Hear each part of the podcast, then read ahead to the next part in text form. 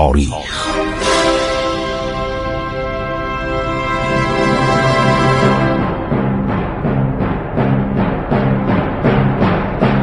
کاری از گروه جوان و اندیشه رادیو جوان.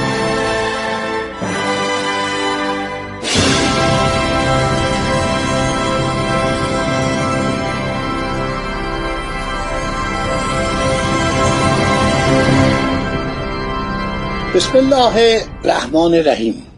به نام خداوند بخشاینده مهربان من خسرو معتزد هستم. در برنامه عبور از تاریخ با شما صحبت می‌کنم. ببینید ما با انگلیسی ها یه قراردادی داشتیم به نام قرارداد مجمل نمی‌تونم بگم قرارداد موقت. این قبل از قرارداد مجمله. چون قرارداد مجمل و سر هارفورد جونز بسته. قرارداد مفصل و نفر بعدی سر گر ازلی بسته. اینا فرق می‌کنه با هم. ما سه قرارداد داشتیم. یه قرارداد موقتی بود سر جان مالکوم که ایران کمک کنه زمانشاه رو مغلوب کنه و این کارو کرد ایران.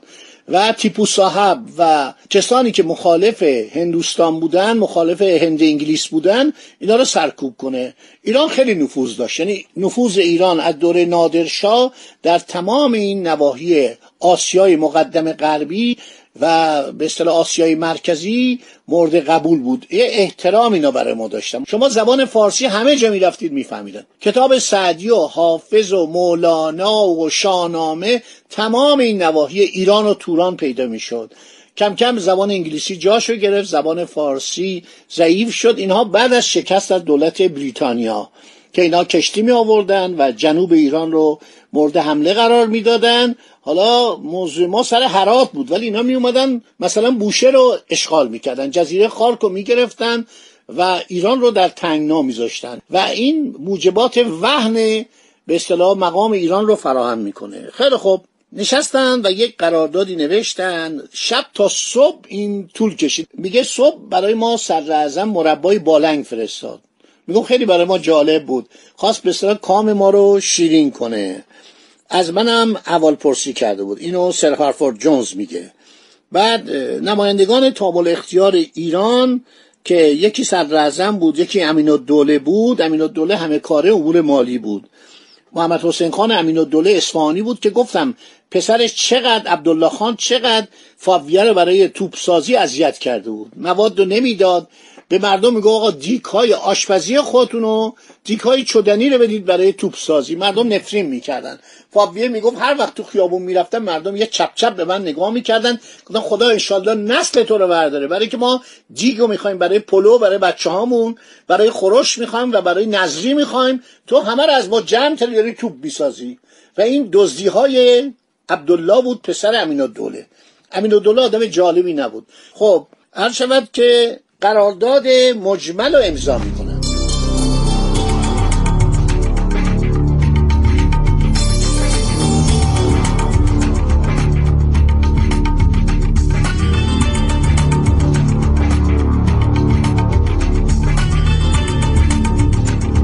من می‌خوام یه اشاره به این قرارداد بکنم. شما ایرانی ها باید رو بدونید. باید کلک ها و ترفند های بیگانگان رو بدونید.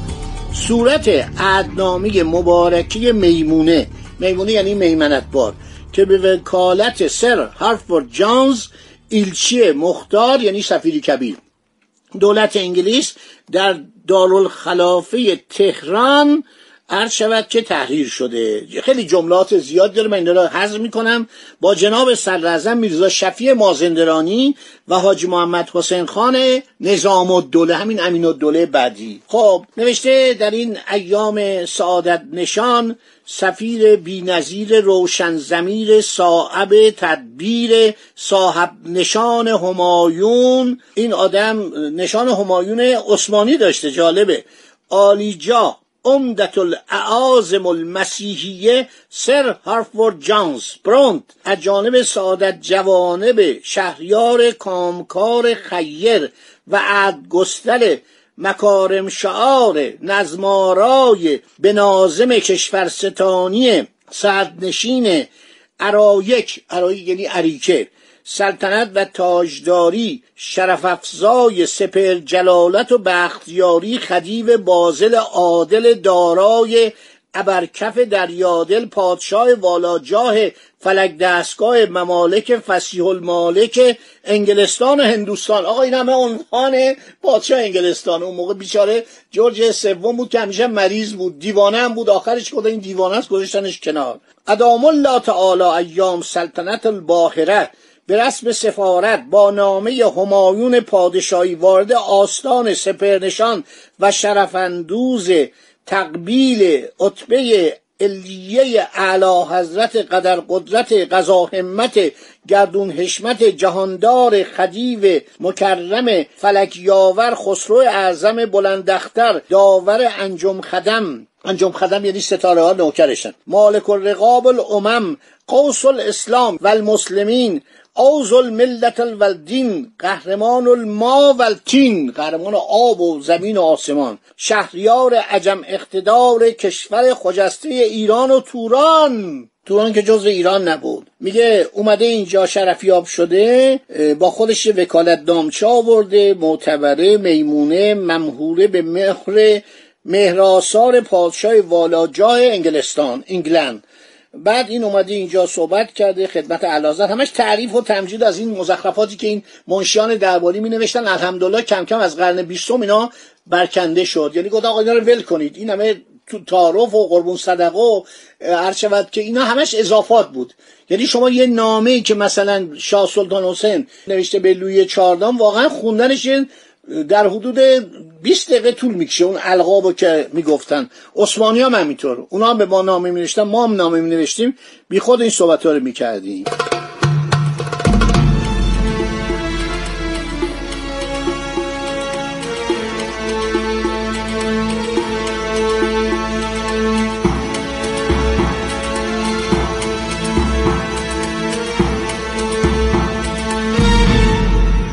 خب فصل اول فصل دوم فصل سوم فصل چهارم فصل پنجم فصل ششم فصل هفتم فصل هشتم. خلاصه رو میگم نمی‌خوام شما خسته بشید. عرض شود که اولش نوشته ما می‌خوایم با هم مدار و رفاقت داشته باشیم. دوم نوشته که ما می‌خوایم بین خودمون صدق و راستی داشته باشیم که اصلا در سیاست صدق و راستی معنی نداره. بعد نوشته این دو پادشاه زاده می‌گویند که ما کاری می‌کنیم که هم سلطان هم ولیت هم فرزندان هم افهاد و امجاد ایشان و وزرا و ولات یعنی والیان و حکام باید اینا رو رعایت کنن. یعنی این قرارداد اینقدر محکمه. خب دولت ایران در فصل سوم هر رابطی با اولیای دولت فرنگستان داشته باطل می‌سازند لشکر فرنگ را از حدود متعلقه به خاک ایران راه عبور به طرف مملکت هندوستان و سمت بنادر نخواهند داد. درد انگلستان این بود که آقا کسی از طرف ایران به هندوستان لشکر نکشه. اینو تو فصل سوم بر گردن ما گذاشتن.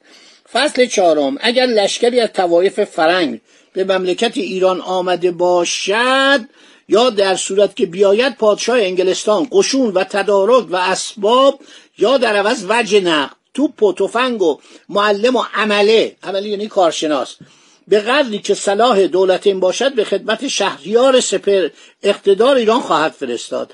در رفع و دفع ایشان به لشکر یا پول کمال اعانت و امداد می نواد گفت اگه ارتش لازم بود من میفرستم البته نمیفرستاد. ولی پول میدم.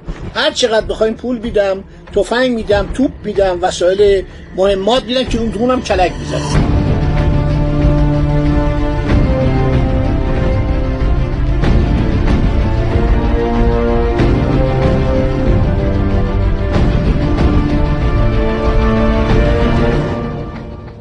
نوشته ما یک عدنامه مفصل میبندیم. بعدا این عدنامه به صلاح مجمله. پادشاه والاجای انگلستان دولتی که به ایران حمله کنه یه دولت فرنگ دولت انگلستان به شریک تشخیص میده. یعنی ببینید این نکته جالب اگر خودش تشخیص می‌داد که باید دخالت کنه به ایران کمک می‌کرد. بعد زد زیرش. هرگاه افاقنه هندوستان را با اولیای انگلیس نزاعی و جدلی باشد اولیای دولت ایران از این طرف لشکر تعیین کرده به قسمی که مسلحت دولت این باشد به دولت انگلیس اعانت و امداد نمایند.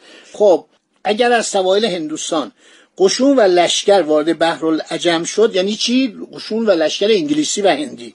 قبل از ازد و رخصت دولت ایران اولیای دولت ایران در جزیره خارگ یا جای دیگر از سواحل عمان نزول کرده باشند به هیچ وجه من الوجوه انگلیسی ها دخل و تصرفی در آنجا نکرده. از تاریخ عهدنامه میمونه قشون مذکور تحت اختیار اولیای دولت ایران باشد. اگر عالی جای حشمت دستگاه فرمان فرمای هندوستان یعنی نماینده کمپانی هند شرقی قشون مزبور را برای حراست حدود هندوستان ضرور نداشته باشند و اولیای دولت ایران خواهند برای اداره خود همان قشون را نگاه دارند می‌توانند نگاه دارند. اگر نخواهند روانه هندوستان کنند. یعنی این همش به ضرر ایران بود. جزیره خارک هم به این ترتیب می‌گرفتند فصل ششم. اگر قشون مذکور یعنی قشون انگلستان و هند انگلیس.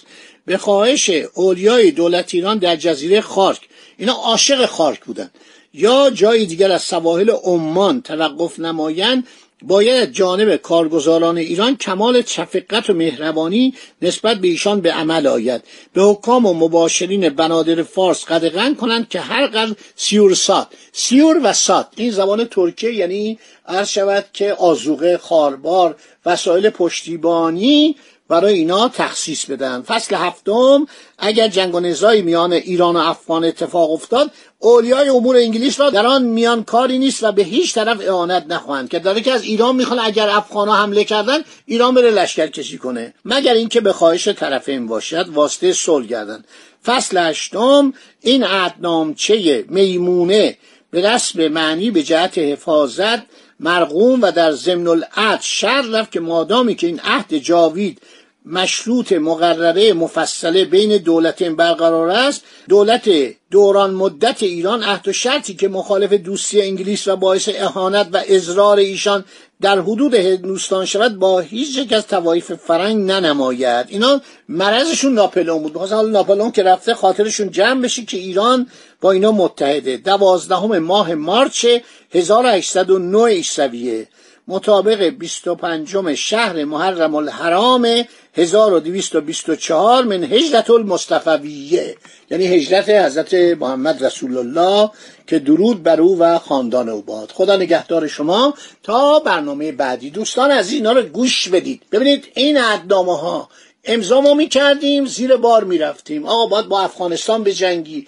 اگر افغانا به هندوستان حمله کردن شما باید دفاع کنید جزیره خارک رو به انگلیسی ها بدید با دول فرنگستان رابطه نداشته باشید. فرانسه رو بیرون کنید تمام اون امتیازاتی که مثلا می‌خواست ناپلون به ایران بده و نداد همه رو نقص کنید. خدا نگهدار شما تا برنامه آینده.